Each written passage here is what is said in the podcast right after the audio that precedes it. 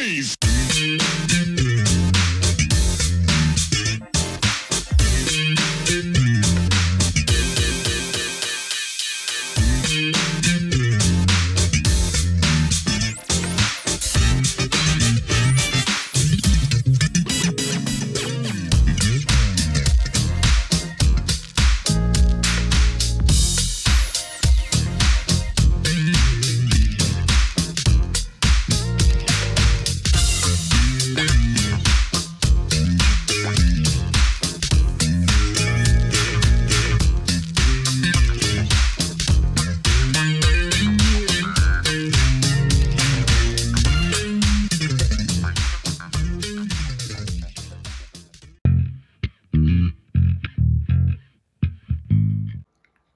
Funketeers.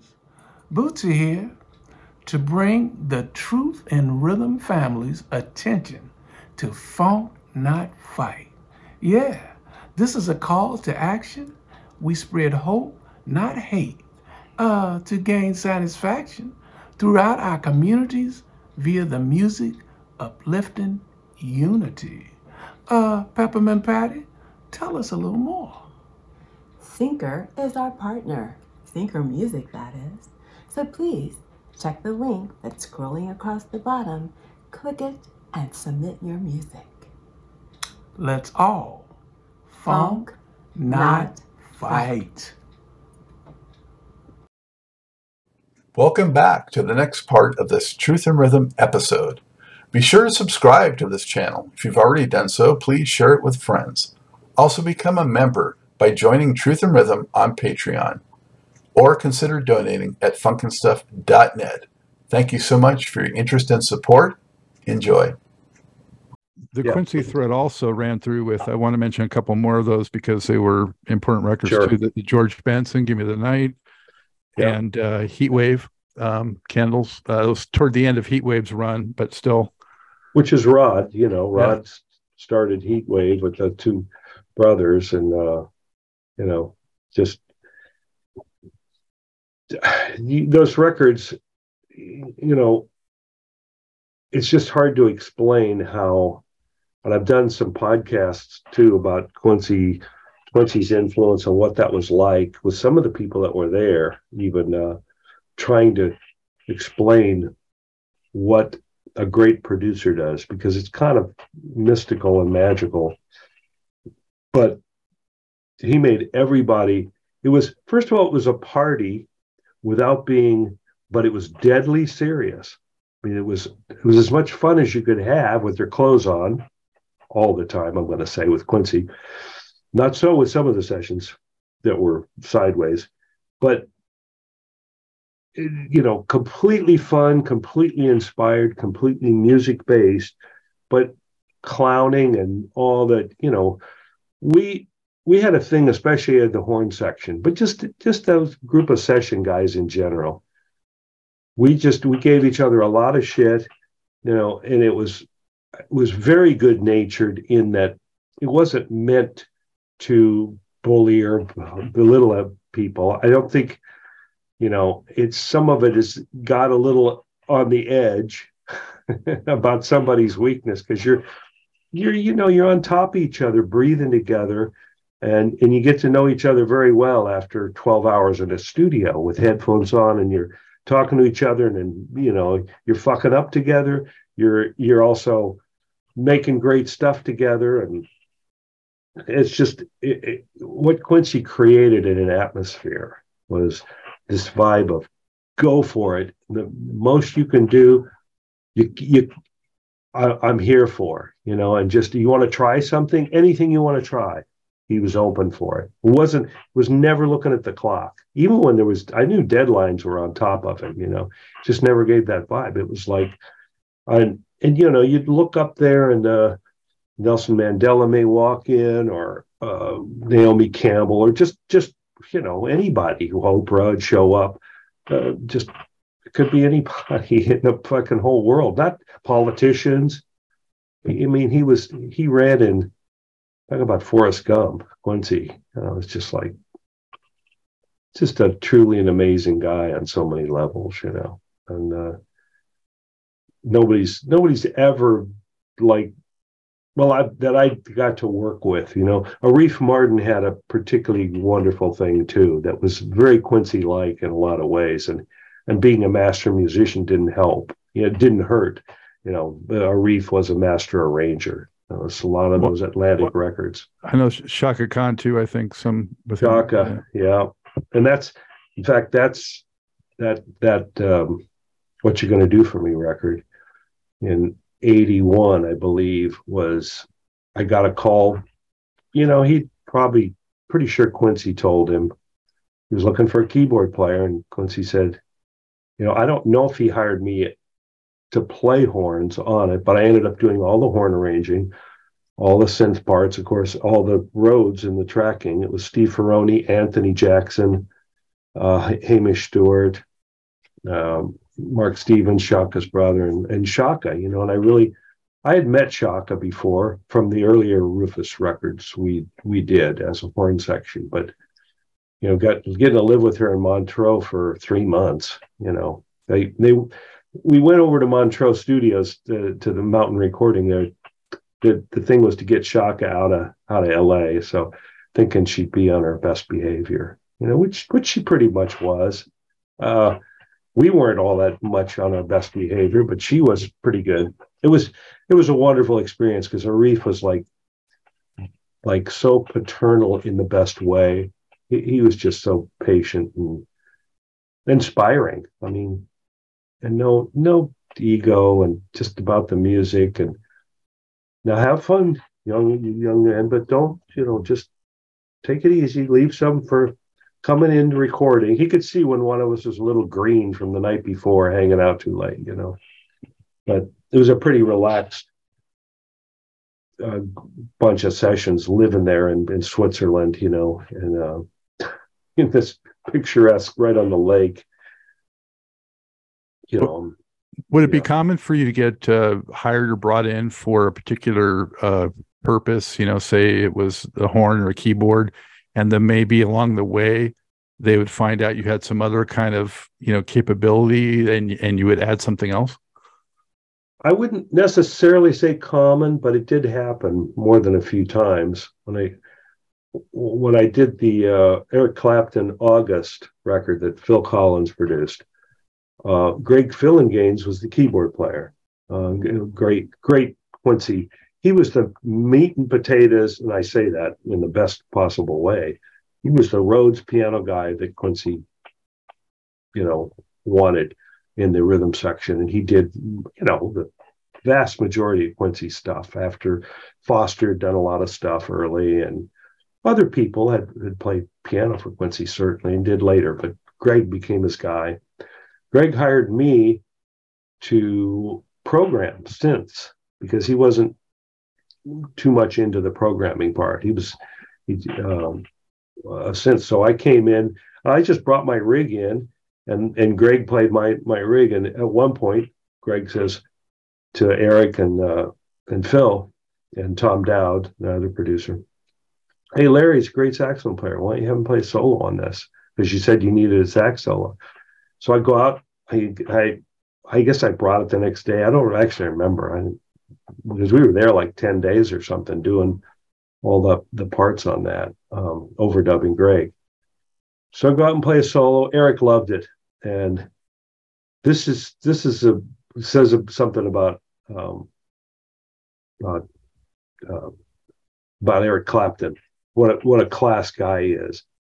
Uh, my lawyer at the time, Seawind's lawyer, was his his lawyer in the U.S. happened to be. Um, and some months later, my lawyer calls me and says, Hey, I was in Japan and Eric uh, came off stage after this concert and he said, he was like really upset because they took your solo off the record. And he said, he told me he wanted to tell you, he wanted you to know that he preferred your solo, but my, they used, they, Tom Dowd and I guess Phil Collins brought in Michael Brecker. And so I was replaced by Michael Brecker, which to me is like the biggest honor in the world. That's my hero, you know. Um, and I got to play and know, play with and know Michael a bit.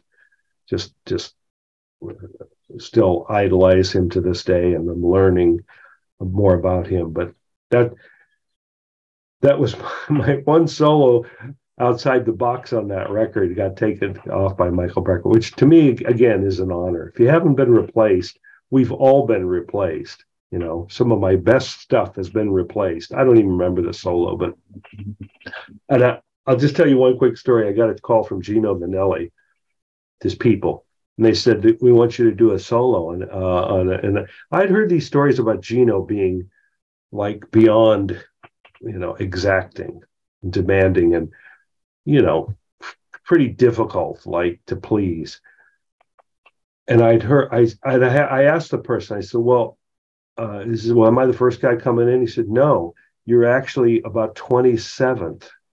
And I said, You know what? I'm going to pass. Why don't you just get Michael Brecker? And, I, and that was.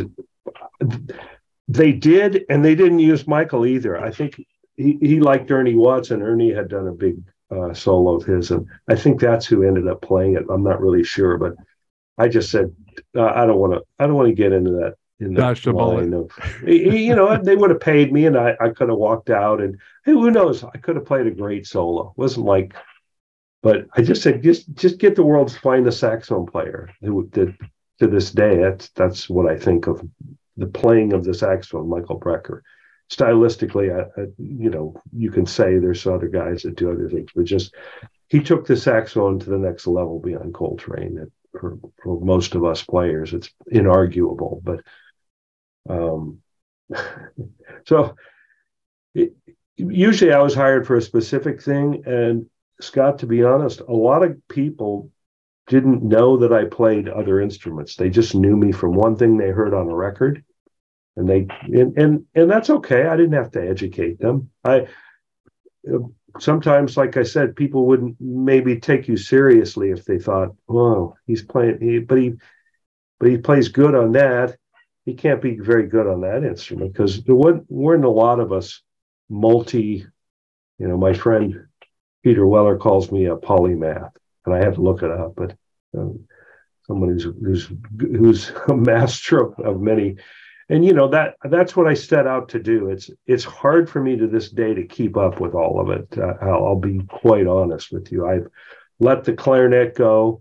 I keep the flute and the saxophone and and my piano chops are okay. You know, I'm not at the highest level like I was, but you know, I'm still playing and active and recording. I'm recording a horn chart right now for uh, Jason Scheff, who's a was with Chicago for 20 years, a lead singer bass player, and uh, he's he's actually got some old studio guys on there. Steve Ferrone from the Chaka stuff in Quincy, and Michael Average White Band. Yeah. Average White Band. Michael Lamardian, who played on uh, a lot of Al Jarreau stuff and a lot of Jackson stuff too.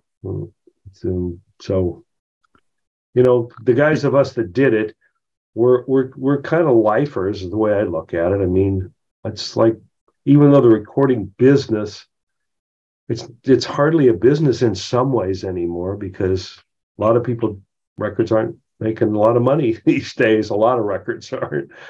So, well, Larry, ones that are, yeah, go ahead. Yeah, you mentioned uh, George Duke, of course, and you kind of uh, replaced him on the Blam record, but you also worked with George Duke quite a bit, and I know you did the uh, Follow the Rainbow, uh, which was a you know great. I mean, he was in a great funk groove at that time for sure. Um, George. What was it like actually uh, working with him? I've heard nothing but just glowing things about George Duke. I heartily concur. George George was a uh, trying to trying to remember the sequence of events. So I've been listening to George in Hawaii, the Aura Aura Will Prevail on BASF Records, and I'm going, how the hell does he get this synthesizer to do that? Because I got my first synthesizer, which was an ARP, ARP Odyssey, and I knew George played one. It was part of the reason I got it, you know, because I hadn't really heard Jan Hammer yet in the Moog Moog thing was not quite there. And I, so I'm trying to get out of it what he's getting out of it. We get to LA and I don't remember what was the first session, but it was a George record, I'm pretty sure, where he called us in to do horns. And one of the early ones was the his record um, his Brazil record, which I won't remember the name of right now, which was just a beautiful piece of work. He went to re- Brazilian to- Love Affair. Is that Brazilian Love Affair. He went Yeah. to Rio and he got all the cats there and did it and brought it up. And some of those horn parts are, are tremendous. He wrote.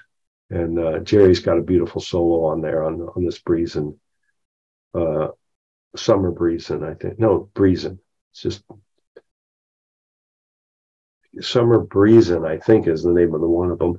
Uh, getting to work with George was like, you know, I mean, I had followed his Zappa stuff closely. Everything he did is singing. The guy was the nicest guy and funny, made the strongest coffee.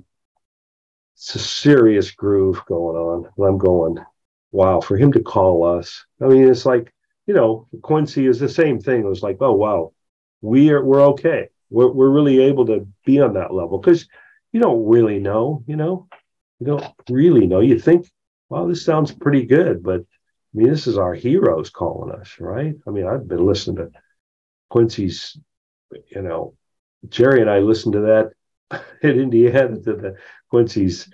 I'm trying to remember the one with uh, Walking in Space. Listen to that. We just wore that thing out. So getting to playing a Quincy record. But George, uh, the greatest guy. And then, of course, Seawind asked him to produce us, which he did. Produced a, a, a record, our our th- third and final record, uh, which was just, you know, having George produce us was like, and he let us be us. You know, he didn't force us into any boxes and going to his house and his studio you know, like I'm playing piano for George Duke, you know, on a movie record. It was like it was kind of my, it was very mind blowing. He came to my wedding, you know, he and his wife Corinne. So we became we became good friends. I I, I would say, and it was really really a big loss when when we lost George, you know, because nobody like that exi- really that that lived in that space, that Parliament you know, I mean, here's Cannonball Adderley played piano. So he had all that stuff, all the jazz tradition. He had the gospel side. You know, he and Al Jarreau were close, and then and then he had all this pop symphony stuff, which he did a symphony before he passed. You know, I mean, the guy is the guy was. I sit watch him sit down and play first take on something. It's just pretty pretty magical. it's like I aspire to that, you know. So I, I want, wanted to also mention, you know, I know uh, in the late 70s you worked with some of the uh, Japanese uh, jazz artists. And, uh, you know, that was a very interesting phenomenon, I thought, around that time.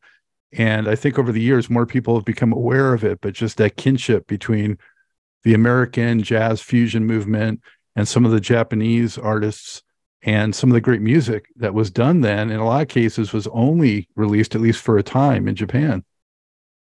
It was really an interesting. You're you're right on there. It's a strange. It's not strange when I look back, but somebody could do a whole uh, sociological experiment about that. The time um, in 1978. So, I guess we had had our first Seawind record out, played on a couple of things. We got a call. I don't remember who it was through. Got to our manager, whatever, for to go be the backup band for a singer in Japan, Kimiko Kasai, who was the first singer who sang in English out of Japan, uh, who sang jazz, my understanding, or at least one of very early. And she was on a Gil Evans record, I believe, or Gil did a record of her. I don't, I don't quite know. Really lovely girl, a, a good singer. Um, and the deal was 28 day tour 27 tour dates. And on our day off, I remember this, we all remember it. On our day off, we made a full record with a Toshioko, Toshiko, Toshioko Honda, whose dad was a big, was the the jazz journalist, kind of like Leonard Feather was in the 70s or and 80s and 60s in, in LA. We made a complete record, all the tracks on rhythm section and all the horn parts So I did about 15 hours on our day off. I remember drinking a lot of sake that night and not much about and getting on the train to the next gig all through Japan. So, I mean, talk about a. I'm 28 in Japan, going to these cities. You know, we went to a city up north where our road manager, Blue Johnson, had a big afro.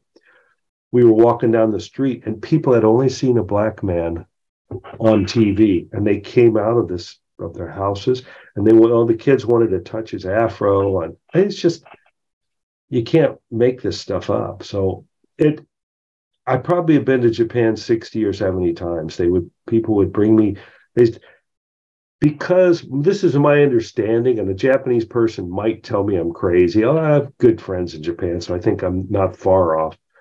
Japanese people really pay attention to liner notes and they buy records based, at least back then when there were liner notes, based on who was on there. And it, so in, in Europe too, and, and a lot of people in the US did, not just musicians like myself. I mean, if I saw Michael Brecker on a record, I, I'm buying that record. I don't care what it's on. If it's, you know, uh, it just make any difference what it is. Um, I want to hear what he brought to that. And they would, and so they there become a like a, a relationship there with with with a segment of people that knew my music and it people you know the musicians of course we wanted me on stuff and wanted our horn section. And so we did we did a ton of records you know here and and in japan. And we toured with some japanese. Jerry and i did did a tour with some some people. And uh, it, it, what's really interesting, Scott, is when we went over there, there were some imitations of the best of jazz. They were, and not they hadn't got their own voice at all. They were just they were really at the imitative stage. There was one guitar player who turned out who's still great, Kazumi Watanabe, who's a, a master unto himself. He had his own kind of style, but everybody else was kind of a pale imitation of. They just hadn't had a generation of they, they liked it, but they, they couldn't couldn't quite. And then within however many 10 or 15 years, it exploded to where there's, you know, it's become an international, you can be anywhere, especially with the internet, but they my my take was that Japan always like singled out they wanted the best of the best, whether it was French pastries, they just get the chef with the best thing and show them how to make it. And they'd copy that, nail it, move on, you know, and and from all around the world. And they their economy was booming and they had they were paying the top dollar to have us over there, you know, and it, so it was a real honor. I really enjoy to this day the Japanese people and so much about their culture. You know, it's just the the, the politeness and uh, and the respect, and they and you're treated like an artist, you know. So I, I got to share with you, Larry. I was in Japan once about uh, ten or fifteen years ago. It's hard to remember now, but that was my only time there. And I'm a big guy, and and walking through Japan in Tokyo. Uh, some of the young guys would come up to me and they'd go, "Oh, so big," and they would like reach out and like feel my bicep and that kind of thing. Like you How were saying about this? How long ago was this? Like 15 years ago. Even 15 years ago. Uh, Yeah. I'm, a, I'm a little shocked because in the, in the 70s, in the late 70s, walking down the street as a white guy was even, you'd get a lot of looks, you know, and um, Well, I'm six three, so I was towering. Oh, you yeah. know, you we know. were towering. Well, we were towering too, and I'm 5'11. now, you know, with diets and stuff changing, not not so much, you know, the the culmination, by the way, of not uh, yeah, it was for me was I had a long relationship with one producer there. His name was was 88. After the keys, I guess. I don't even think he was a keyboard player. He was a producer, but I probably did 40 records for him, mostly in, in LA. And he was a big guy at Sony that just loved jazz and loved he just, you know, he'd do anything to and he built their their latest he, he's since passed but he built uh, their big studio complex and he he gave me a record deal. That's my only solo record. Larry Williams and Friends, The Beautiful Struggle. That's the one solo deal I did because they they I knew they let me do whatever I wanted, get the whoever I wanted, produce it, and uh, and they paid me handsomely to do my own record. And I did a tour behind it with with Pauline singing and Dave Carpenter on bass. Um, Vinny Colaiuta, great drummer, was the drummer, but he didn't do the tour with me. He was not available. He was a Sting. He chose Sting instead of me. What what year was that record about? That year record was about 2003, two, somewhere in there. Yeah, did you ever consider or think about doing other records under your name? You know, it's an interesting question, Scott, because I some I have periods where I question it every day. And I don't have a huge burning desire to have my name out there with my this is my music. I, I never have. I mean, Seawind scratched a lot of that itch for me. Was like because I wrote some of the stuff and arranged, you know, was involved in in all of that, of course. Um, I, after so many years of making my way, my life, my living, my livelihood, my career as a studio guy for hire, it's like to to be, especially the last several years, where nobody's coming up and saying, "Here's some money to make a record." You know, it's like the impetus for me I, have got all kinds of music here that I can play for my friends and for myself, for my benefit. I don't have to put it out into the universe with the rest of the glut of stuff to to say this is me. I don't. I just don't have that huge burning desire that a lot of people do. I'm not a natural songwriter in terms of I get up every day and write a song. Stuff. It's just not been my. I've concentrated on being the player, the arranger. You know, I love being the puzzle making the puzzle work for an arrangement like what I'm doing now for this horn horn project. You know, well, horn project. It's a horn section for for Jason Scheff. But what uh, one or two projects would you say that you're most proud of, and why? Well, I think that's shock. Uh, what you're going to do for me, be, because I was, except for Night in Tunisia, which is a great fucking track that's David Foster, Ronnie Foster did the keyboards, and Herbie, Herbie Hancock. Um, and we can work it out where I did the horns. That's Greg Phillinganes on synth bass. I'm playing all the other keyboards pretty much that I can remember, and all the horns is just Jerry and I. There is a couple of tracks of Breckers on there that Arif brought in with Brecker Brothers and some other guys in New York, I think on the title track, What You Gonna Do For Me. So because because I got to do all of it, all the keyboards, the overdubbing of keys, the horn arrangements, and into working with Arif and and the outcome of that, it still sounds pretty fresh to me when I listen to that record and I go, wow, that's kind of eh, that that's one of them, I would say, that that people would know. I mean, there's some there's things like where I did a horn stuff, the horn track, horn arrangement, and played in the section with uh, for Aretha. Hold on, I'm coming, which is just a one-off track. Or I played clarinet on the wall, the last song on the wall, uh, Pink Floyd. Um, you know that are that are just weird. I was also the first saxophone player on uh, The Simpsons, Marge Simpson. And after they did the orchestral session, I got a call to go up and replace the guy that did it in the that did it live. And so I don't think I lasted all that long, like months maybe, or maybe for a season. I don't really know. Danny Elfman, I worked with him, just playing a couple of Lisa bloops and blops, you know, before it was a baritone. Um, just, but as far as projects go, I mean, certainly one of the Seawind records, or you know, maybe the first Seawind record, because that that kind of put us on on the map.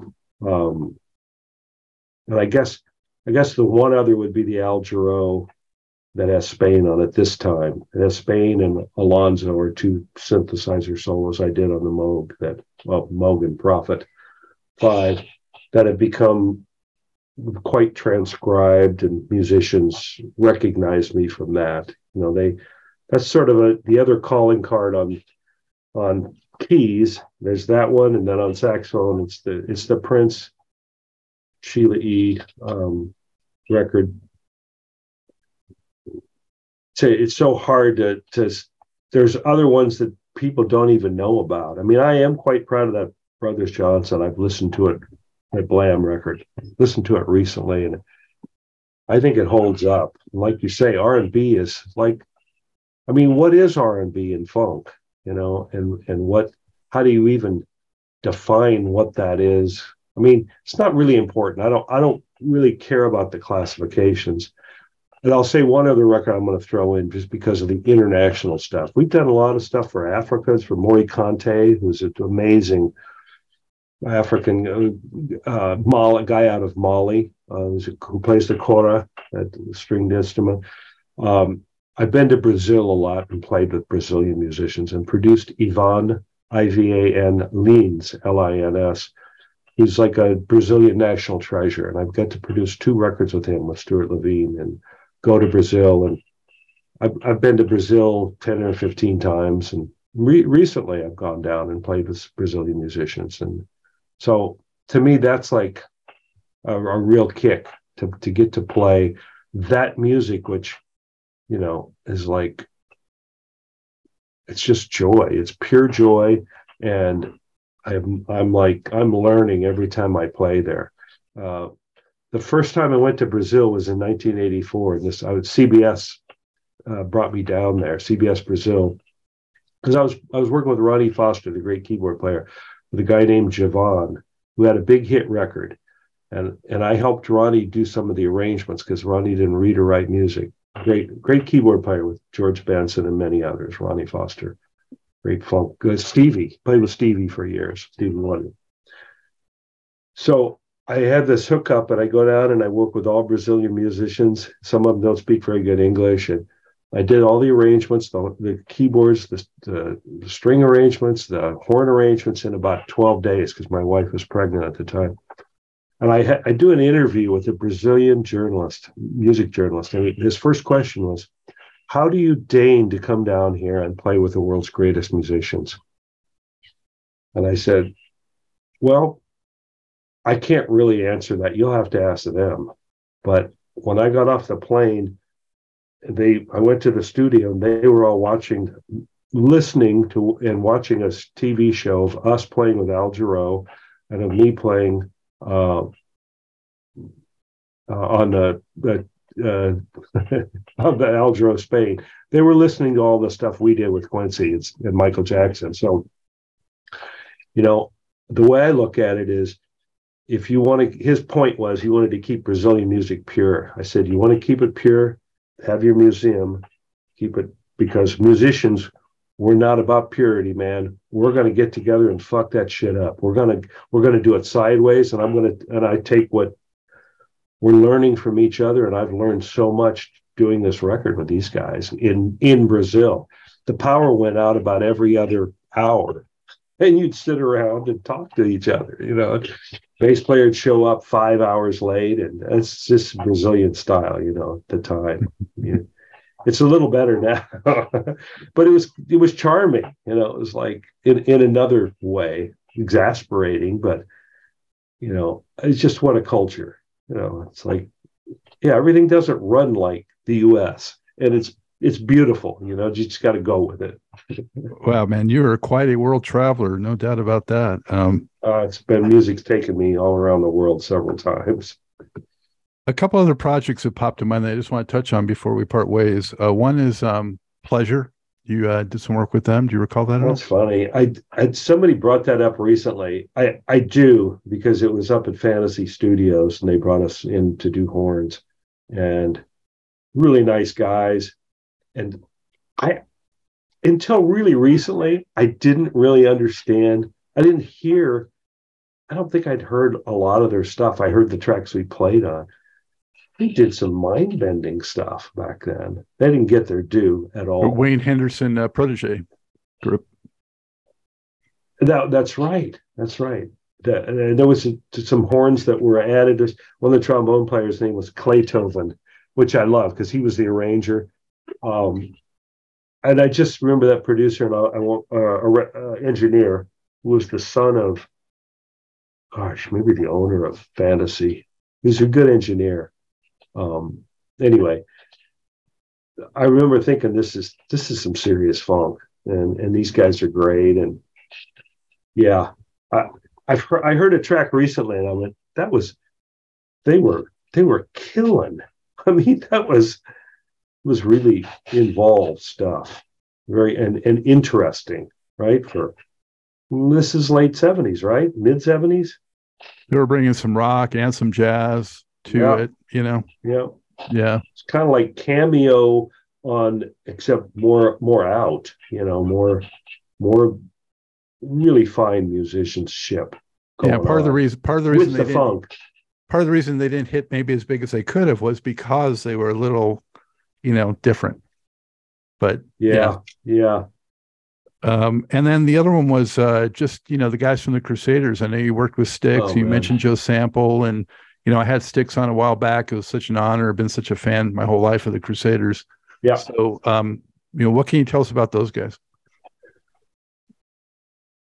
So of course, like everybody, when I'm listening to the Jazz Crusaders and going, you know, well, these guys are. It's just like it's kind of unusual. It's kind of interesting. It's kind of, I mean, I, I it was funky as shit, um, and the solos are like, and I, then I then I go, wow, the guy Wilton Felder's the bass player, and he's playing tenor like that, that Texas tenor tone. I mean, that that Wilton had. You know, to get I got to know Joe early on at the Baked Potato, and Joe hired would hire me to come in and play synthesizer with him, or or or to, you know, record his MIDI or something. Or it was really an honor to to play with Joe and get to know him. To play on those records, Spellbound, that's a great record. That was the first record I did at my studio. This this same console was uh, was I've kept all these years analog. Uh, Tommy LiPuma produced another great producer, probably the guy I worked did the most records for other than Quincy. They hired us to play on the Crusaders record, our Jerry and me and Kim, to be horns on their record was just like holy shit. I mean, it's a Crusaders record. Those guys fought like brothers. I mean, it was so fucking funny that it, in one sense, and they could be really exact, exasperating too, fighting over over what the groove should be like. And they're all brilliant. Sticks, you know, Wilton would have that would have a certain idea about the groove, very specific. And Joe would be, oh, whoa, whoa, whoa, Wilton, you know, and he'd drive that stutter. And, and I say that just so lovingly because Joe was. I toured with Joe, warmed up Al Jarreau for many years and was on the road with us, you know, and I was with Al's band and Joe would have a trio and play with it's just what a what a pianist. I, I really got to learn a lot about piano from and the history of jazz piano and stride piano because Joe was into all that. I mean, it just makes me so grateful that I got to work with all these people that I that were heroes. You know, uh, we met them by the way in Hawaii. Like like so many people we ended up working with, they came there for a concert. I'll never forget it. The concert was Bill Evans trio in front of the Crusaders, and Bill was pretty high, played his ass off, of course, which he could do high, and the Crusaders were. Uh, Larry Carlton was on guitar, and he was probably 23 or 5 or something, uh, maybe, maybe 26. But he was young. I'm thinking, wow, this, this, these guys are funky as shit. So there were so many that came and we, we warmed up Deodato, we warmed up uh, them, Tower of Power. Heard Weather Report there. We didn't warm them up. They didn't need any warm up. Weather Report when it was Miroslav Vito and Vitous on bass and you know the first incarnation of that band. Um, different drummer, but I mean heroes. Well, and you went on to work with uh, Larry Carlton also and Lee Ritenour and Yeah. Well, Lee had a long association from those.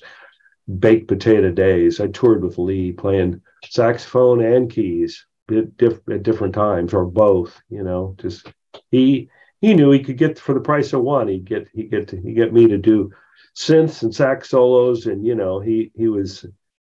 Uh, yeah, you look at Lee's Lee's uh, introduced me to that was Dave Grusin, who was another hero of mine, who I got to tour with that and, and play that chair, the keys, and there's a video there that that uh, has gotten a lot of view among musicians with with Lee, and the band is Abraham Laboriel, Carlos Vega, the late great, Dave Grusin, me, and Lee is the core band, and it's Dave Valentine, Ivan Lins, the singer I told you about, and um, uh, Diane Schuur, the other ones, and and we toured with that that lineup. did JVC jazz festivals all through the U.S. mostly, and it would be in Europe too. We did uh, Nice Nice Jazz Festival when Miles was on it. So what a what a kick! I mean, Dave Grusin hired me to play on his movies based on hearing me at the Baked Potato. You know, play a flute solo on on Justice for All. Um, in fact, Jerome, the great Jerome Richardson, who was wonderful lead alto and bit of a curmudgeon, but he was not happy that a 26 year old guy, Jay, Dave said, no, have Larry play the flute solo. He wanted to, he wanted to out, you know, and he knew I could, he'd heard me play it on, on a scene where the helicopter takes off and, and Justice for All, that movie. The Al Pacino movie? Yeah. Yeah. Great flick. I love that one. Great flick. Great yeah. Flick.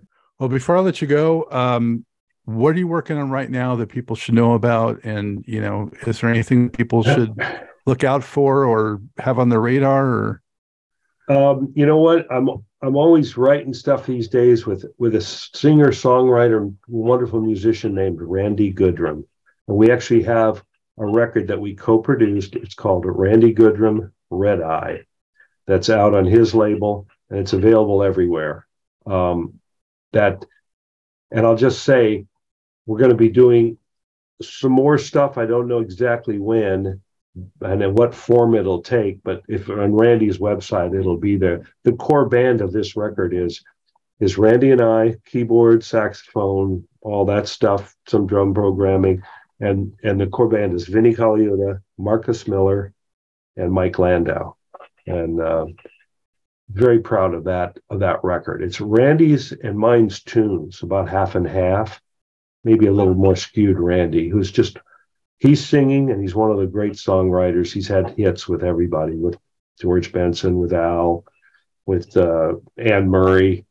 Uh, he played piano with Mose Allison. Randy's a, an amazing musician. So we, we have a, a songwriting thing that's that's kind of effortless, and I'm real proud of, of that those songs. So that's been a real light in my creative life for the last seven years or so. And that those those are the the songs that we just got tired of pitching songs to people and said, Randy said, let's put it out. You know, let's put out this record. So it's gotten it's it's actually released in Japan under a separate deal. He got a he got a a, a separate deal in Japan because again, based on, on the personnel they they love Randy and they love everybody I just mentioned. You know, it's it's tailor made for Japan. So you know, I'm on all kinds of stuff that's that's out in the last couple of years. Panic at the Disco, that last record is a big horn section stuff. All the horns. Yeah, I mentioned my son before. He's into that group. Yeah.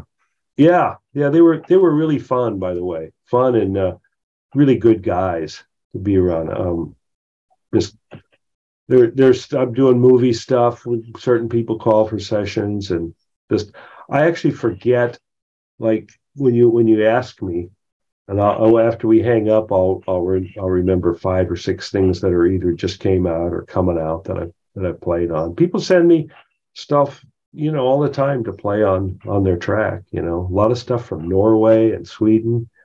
I, there's a connection there. I got really great friends in France, and of course UK.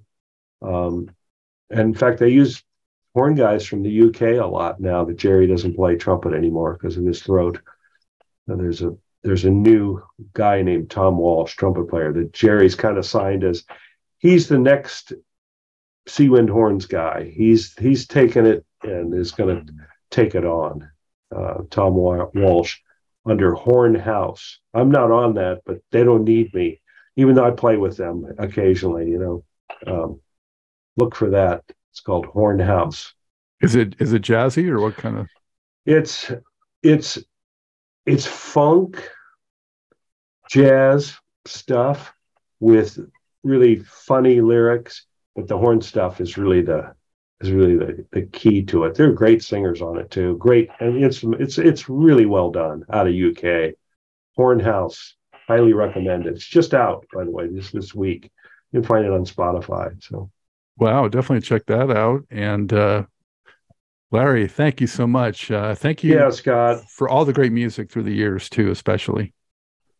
Hey, thank you, and thanks for the work you're doing, man, for highlighting this this uh, little known stuff. And thanks for for sticking with me. You know, I I say no to a lot of podcasts out of hand just just because I've done quite a few, a lot of them on on Michael, a lot of them on on Quincy, and and some on, but but your your particular take is is definitely uh, uh worthy of wider recognition. So of wide recognition. Sounds like you're doing good. So thank you, Scott. Pleasure. Thank you. I appreciate it. And I'll let you know when it's going to air so you can share it if you like. And uh, please do, and I will. I don't know if you get out and perform anymore, but if you do, do. I'd, I'd love to see you sometime. So I do occasionally, not not not as much as I used to. Uh, we have an Al Jarreau tribute band that I think is going to be that's the la- guys that were with Al the last 20 years of his life. That we made a record, by the way, that's a record I'm very proud of. It's called it's Chris Walker, the bass player, who's singing his take on Al, and he's a magnificent singer, bass player, uh, musician. Chris Walker, tribute to Al Jarreau. Um, We're in this love together is the record. And wow! If you can do if you can do him justice vocally, that's saying something. You should listen and, and see. He's not imitating, but he's learned at the feet of the master, and he can sing it. He can he can get out. He's the best I've ever heard. Not imitating, but so Al derived. You can't sing Al stuff without sounding like Al if you're any good. And if if you're not good, you're going to sound awful singing Al stuff because it's not for the faint of heart. There was only one Al. By the way, I didn't get to talk about Al enough. That was that's the artist I walked I, I worked with the most closely over 40 years.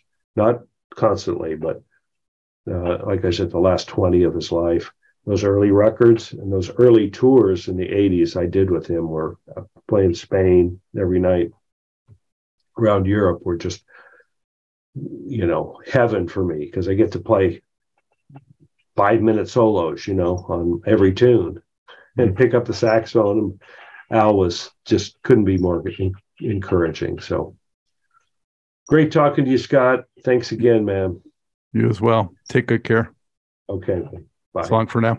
Bye. You too. I hope you enjoyed this episode of Truth in Rhythm. A big thank you goes out to our guest as well as to you, the viewer and listener. Also, much gratitude to Pleasure for supplying the show's funky opening and closing music. As a reminder, you can always access the complete list of linked shows by episode at funknstuff.net. I urge you to support this program and receive the extra benefits along with that by subscribing to the Funk and Stuff channel on YouTube and sharing it with funk, R&B, and jazz lovers, joining Truth in Rhythm's membership program at Patreon, submitting a donation at funkandstuff.net, buying Everything is on the One, the first guide to funk book at Amazon, shopping at the Funky Things store for cool merchandise at funkandstuff.net, and linking through funkandstuff.net for all of your Amazon purchases. In addition, if you're an artist or anyone seeking proven, results oriented professional marketing, PR, writing, or editing consultation or production, check out the media services section at funkandstuff.net. Also, I encourage you to drop me a line at scottg at funkandstuff.net.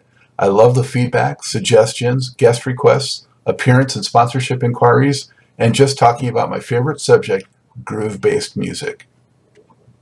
For now, and as always, this is Scott Dr. GX Goldfine saying, keep on, keep vibing, on vibing to the rhythm of the one.